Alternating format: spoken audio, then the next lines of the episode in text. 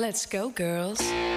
You're hanging out with Chelsea on Ched. 630 Ched, Edmonton's News. Today's talk. What a start on International Women's Day. Welcome to the show. This is Chelsea on Ched. And welcome to your International Women's Day, the 46th that we've ever had. The theme this year is embrace equity. And we're going to be talking about that throughout the show today. Many different conversations that we are going to have with some incredible female guests. Now, the first is someone that I've spoken to many times previously on the morning show here on 630 Ched. She's an economist, an Atkinson Fellow on the Future of Workers. Armine Yalnizyan is joining me. Armine, good afternoon. Thank you so much for making the time. Really appreciate it.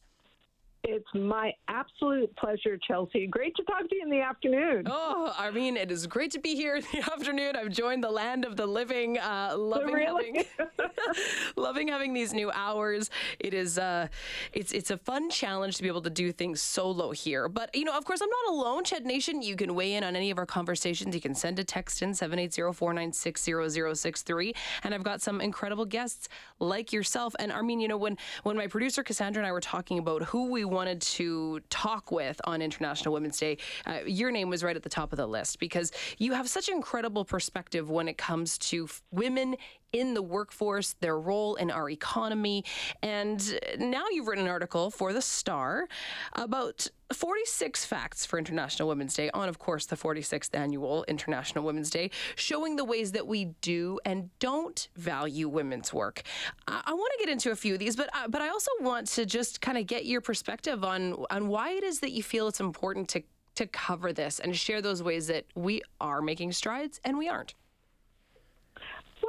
I think it's really easy to be depressed at the lack of progress, especially this year. It just feels like the clock has been rolled back so far in so many places in the world, and yet we know that more women are doing more things. I mean, look at you, Chelsea Bird. You're, you're the sister doing them for herself.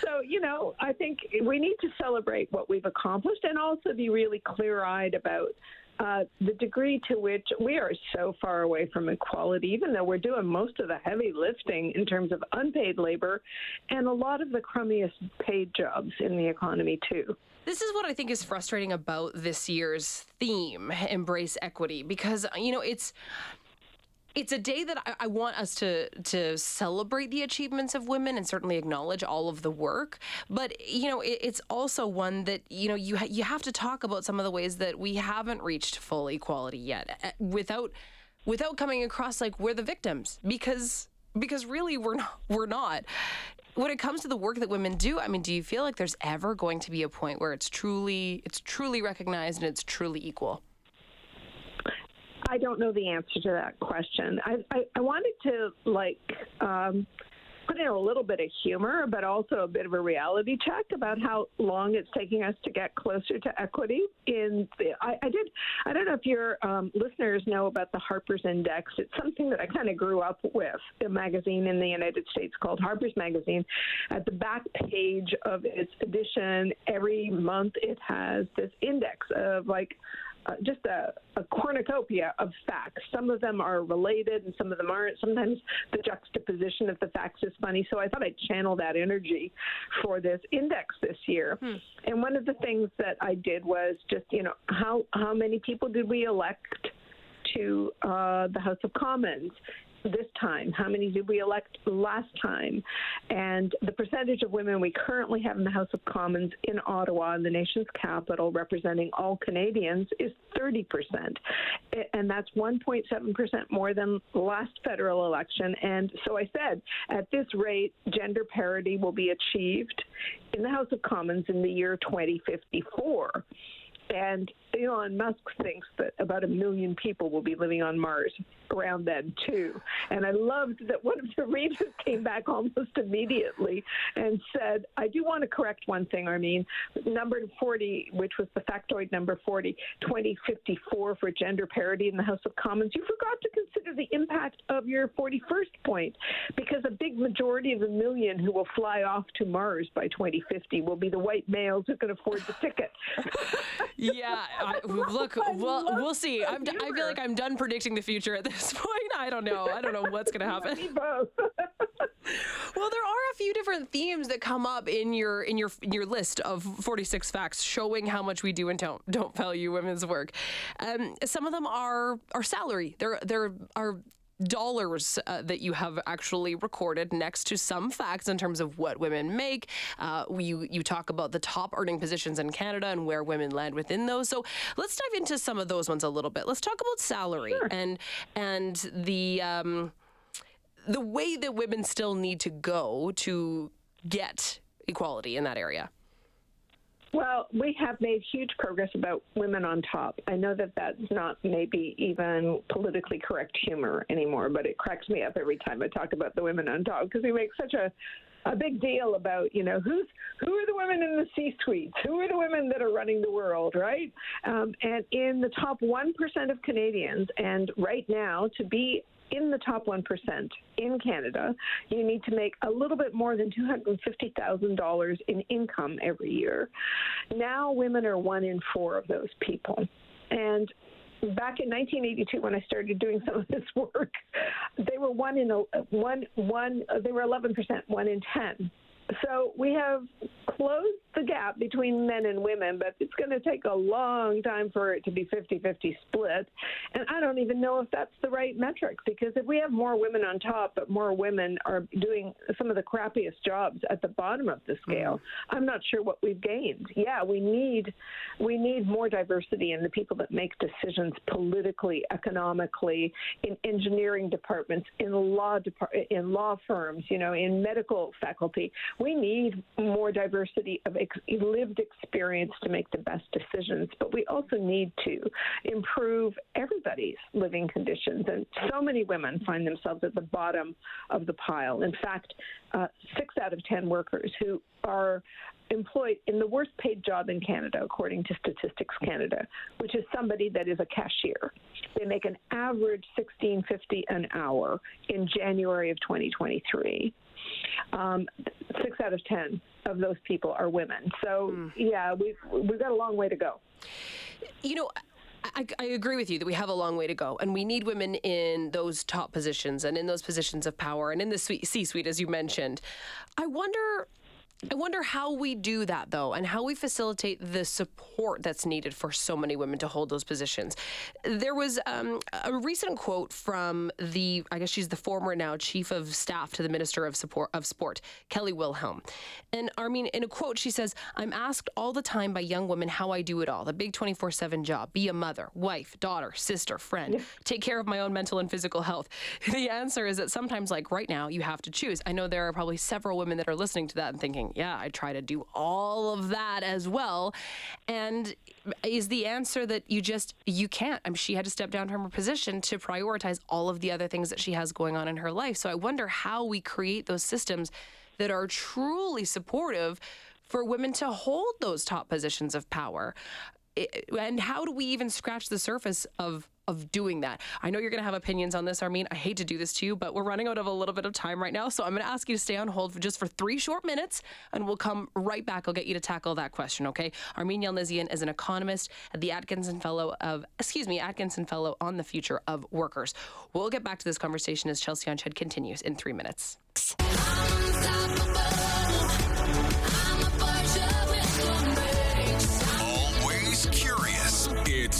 It's on Ched. 630 Ched. Edmonton's News. Today's Talk. Afternoon. Welcome back to the show. This is Chelsea on joined with economist Armine Yalnizyan, and we're talking about valuing women's work and the ways that we do and the ways that we don't. She's written a list of 46 of those ways for the Star. You can find it on thestar.com.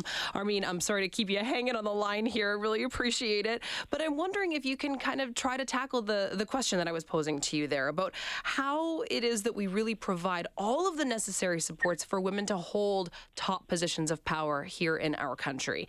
How do we go about attacking all of those different layers that it takes to achieve success? Okay, so I'm really grateful to all of your sponsors to give me three minutes of think time on how to answer your question. And I think it boils down to how do we value our time, both men and women? I mean, we have so much uh, talked about achieving equality in pay, equality of opportunity, equality of outcomes when it comes to the type of jobs women can hold. And that's super important, don't get me wrong, because without money, we're not economically, we don't we are dependent on somebody else economically. So, yeah, money is important. But so is our acknowledgement that we, all of us, are totally equal in the amount of time we have every day. 24 7 is all we get. And we get that no matter what color our skin is, what religion we believe in, what gender we are. It, it doesn't matter where we come from or who we are, we only get 24 7. So I think there's a kind of reckoning that is coming on how we spend our time, particularly because the population in Canada, in the United States, in any country that had a baby boom after the Second World War is aging. And we're moving from 40 years of having a labor surplus, workers are a dime a dozen, to having broad based labor shortages, which require us to value the people that do the work that we mm. need, whether it's low paid or high paid, in a way that we haven't had to do for a long time. And a huge part of that is how much time do you have to to attend to all these different aspects of life that um, I forget the name of the sports person that he mentioned, but that person identified because we need to play, we need to rest, mm-hmm. we need to take care of ourselves, we need to take care of other people, we need to earn money, we need to uh, we have all these things that we have to do. Being human isn't just being a worker.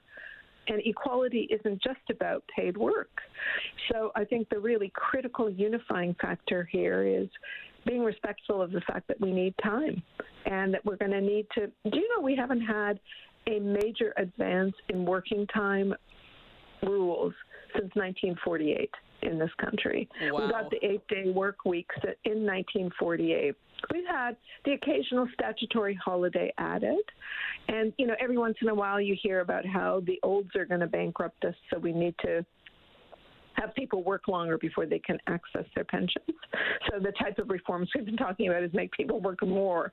And there are plenty of people that want to work more, but there's also plenty of people that are worn out after standing on their feet at a cash register or cleaning you know, cleaning bedpans or all of the things that people do that are physical labor that their bodies just give out mm. around the age of 60 and if they can they would like to retire earlier so i think the issue and in fact right now in in in france in paris they're having hundreds of thousands of people showing up to uh, protest the proposal that the retirement age be extended from 62 to the age of 64 I think we do need more time, but we're also leaning on a working age population that is that is going to be the smallest in comparison to the pop, the overall population. Is going to be the smallest in half a century. So we are going to need to value not only the work people do, but the time they need to be a full human being. I feel like there's especially if we can't care for them.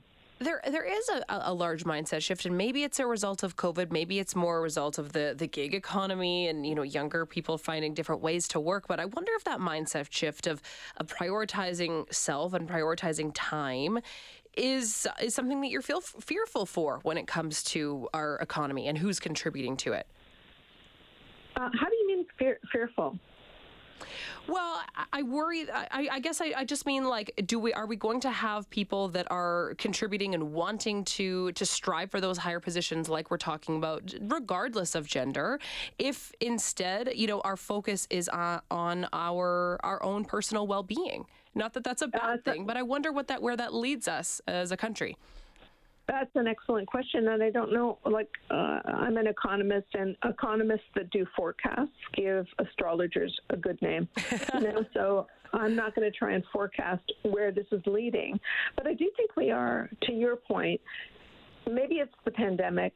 Maybe it's the moment we're at because of the baby boomers aging. Maybe it's because of climate change creating all these existential questions about can we even live on the planet anymore without changing the way we live mm. on the planet. Uh, but I think there's like a collision of a lot of big things that are making us ask really important big questions about how, what our purpose is in life, how are we spending our time, and how are we how how are we dealing with the fact that we're interdependent? Yeah, we want everybody to be type A and achieve their best and maximize their mm-hmm. potential. I'm one of those people. Absolutely, I want everybody to reach their maximum potential and support them to do that. But it isn't just about individual achievement. It's like, what are we doing in that process, and how are we how are we letting parents who do want to raise their kids raise their kids, and parents that do want to go to work go to work? Well, frankly, we're not doing that very well you know, at, right now. And if we are making it more difficult for people to have kids, that there's a whole cascade of problems that come from that too. Mm-hmm. so, you know, everywhere we turn, it seems like we're facing pretty deep and existential questions about what's the purpose of an economy and how do we fit into it in a way that doesn't kind of rob of rob us of our souls.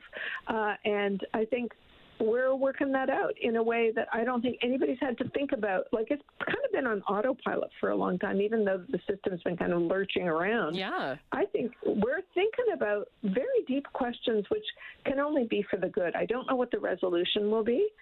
I don't know if we'll have just as many women as men in the C suite. Maybe we never will. Maybe women will never value that as much as men do. Huh. And maybe that's okay.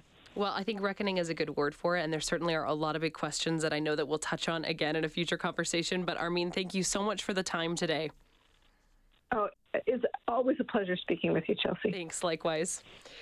Armine Yalnizyan is an economist and Atkinson Fellow on the future of workers. You can find her article, 46 Facts Showing How Much We Do and Don't Value Women's Work or More of Her Work at thestar.com.